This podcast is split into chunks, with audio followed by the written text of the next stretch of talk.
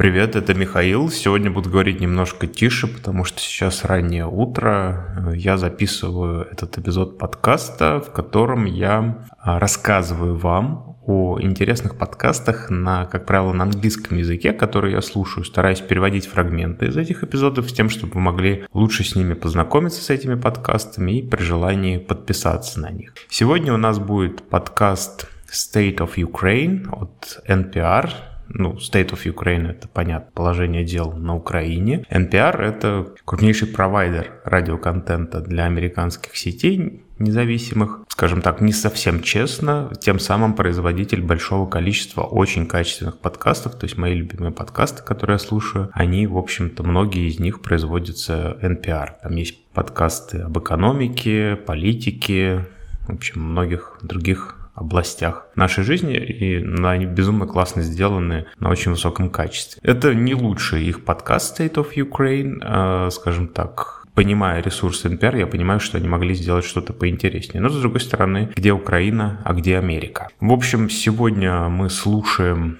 этот подкаст. Естественно, речь в нем пойдет, скажем так, о тех жестоких атаках российских, которые произошли на Украину после того, ну, скажем так, обмен любезностями произошел, да, после того, как Украина совершила атаку на Крымский мост, не знаю, совпадение или нет, последовал крупнейший ракетный удар по территории Украины. Речь пойдет об одной семье, о том, как эта семья встретила смерть в своей жизни. Эта смерть, она случилась не в результате вот этих вот атак, которые последовали после атаки на э, Крымский мост, но тем не менее эта передача не менее релевантна тому, что происходит на Украине. Э, читайте описание этого эпизода, там есть полезные ссылки, в частности ссылка на октябрьский выпуск моего рейтинга подкастов, это некий, уже на русском языке, это некий путеводитель по российским подкастам, который позволяет вам лучше ориентироваться, смотреть, на что люди сейчас подписываются, что они слушают, и тем самым подобрать, может быть, для себя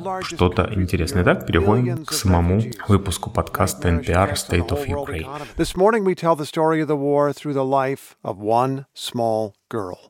NPR's Jason Bobian reports.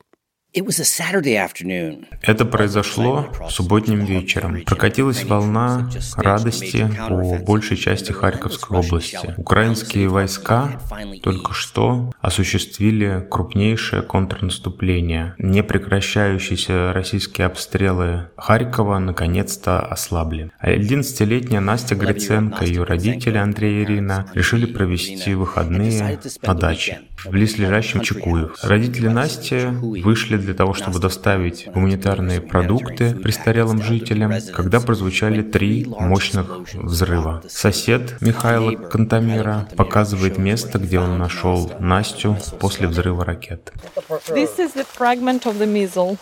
Он говорит, что она еще была жива в сознании, когда он нашел ее тело рядом с воронкой, оставленной после взрыва, в том месте, где раньше стоял их дом. Каже, за что? Я ж їм погано нічого не зробив. And she asked uh, why uh, this happened to me. I did anything bad to them. Ее родители услышали взрывы и увидели поднимающийся дым.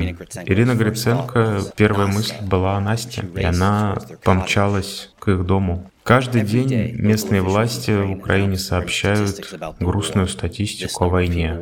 Такое-то количество людей ранено, такое-то количество людей погибло. Согласно данным ООН, приблизительно 6 тысяч гражданских лиц были убиты на Украине за последние 7 месяцев войны. Отец Насти Андрей Гриценко уверен, что его 11-летняя дочь не должна быть простой цифрой в этих статистиках. Статистика — это не то, что ты забираешь из погрузочного дока в морге, а Именно это были вынуждены сделать Андрей и Ирина одним холодным, мокрым сентябрьским утром.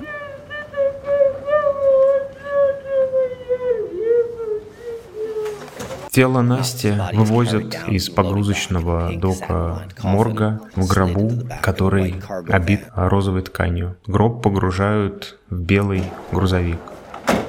Пока мы с моим переводчиком Полиной Литвиновой направляемся в машину, она мне говорит, что мне еще повезло, потому что я не могу понимать, о чем плачет Ирина. Uh, Конечно, сцена в морге была тяжелой. Слушать, понимать то, что, о чем рыдает мать над телом дочери, это еще сложнее. Who will meet me when I come home from work and so on and so on. She cried and said, Forgive me, forgive me, please.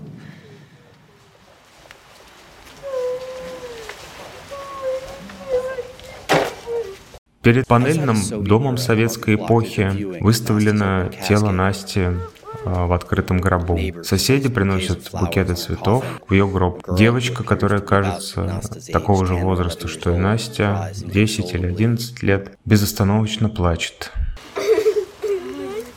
Валентина Овчаренко живет в квартире на два этажа ниже под квартирой семьи Насти. И она раздает небольшие упаковки конфет. Она говорит, что все соседи оплакивают смерть Насти, но говорит, что хуже всего она затронула Настину маму. Вот Ира собиралась уже прыгать с балкона, еле удержали мать.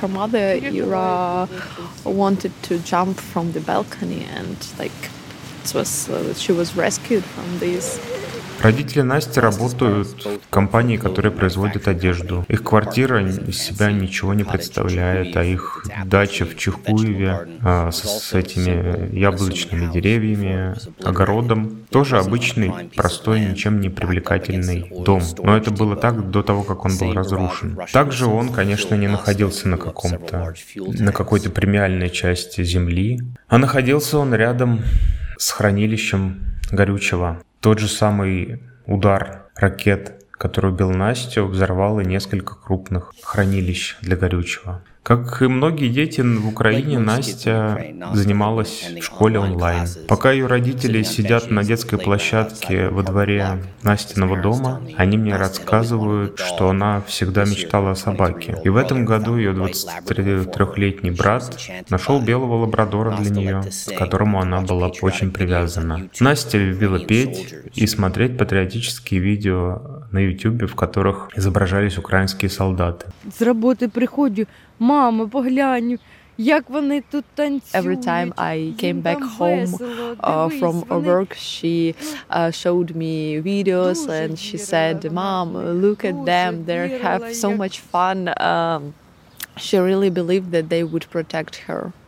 Ирина смотрит вдаль, когда она говорит о дочери. Харьков всего в 45 километров от российской границы. Это во многом русскоязычная часть э, Украины. И у нее большие связи были с Россией до войны.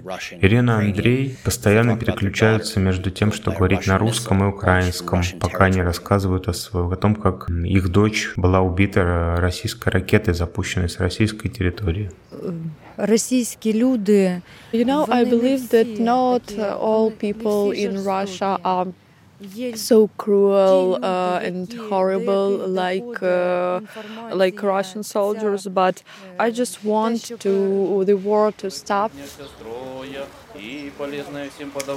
Похороны Насти проходят под холодным леденящим дождем на кладбище, которое называется 18-е кладбище в Харькове. Всего в 30 метрах от ее могилы проходят похороны солдата. Эта часть кладбища украшена синими и желтыми цветами украинского флага. После того, как гвозди забиты в крышку гроба Насти, и она предана земле, Андрей подходит ко мне и к Полине, чтобы сказать, скажите всему миру, что россияне сделали с моей дочерью. Ирина почти не может идти. Ее сестра помогает ей расположиться в машине, когда они уходят. Несколько дней спустя после похорона Ирина рассказывает о том, что они еще все пытаются свыкнуться с идеей о том, что есть какой-то человек в России, который нажал эту кнопку, которая запустила ракету, которая убила ее дочь. Бажати смерті я нікому ніколи не бажаю.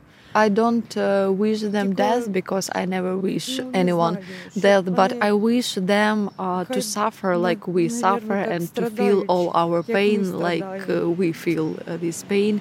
Потерять ребенка, по ее словам, это худшая боль, которую можно себе представить. Jason Beaubien, NPR News, Kharkiv, Ukraine.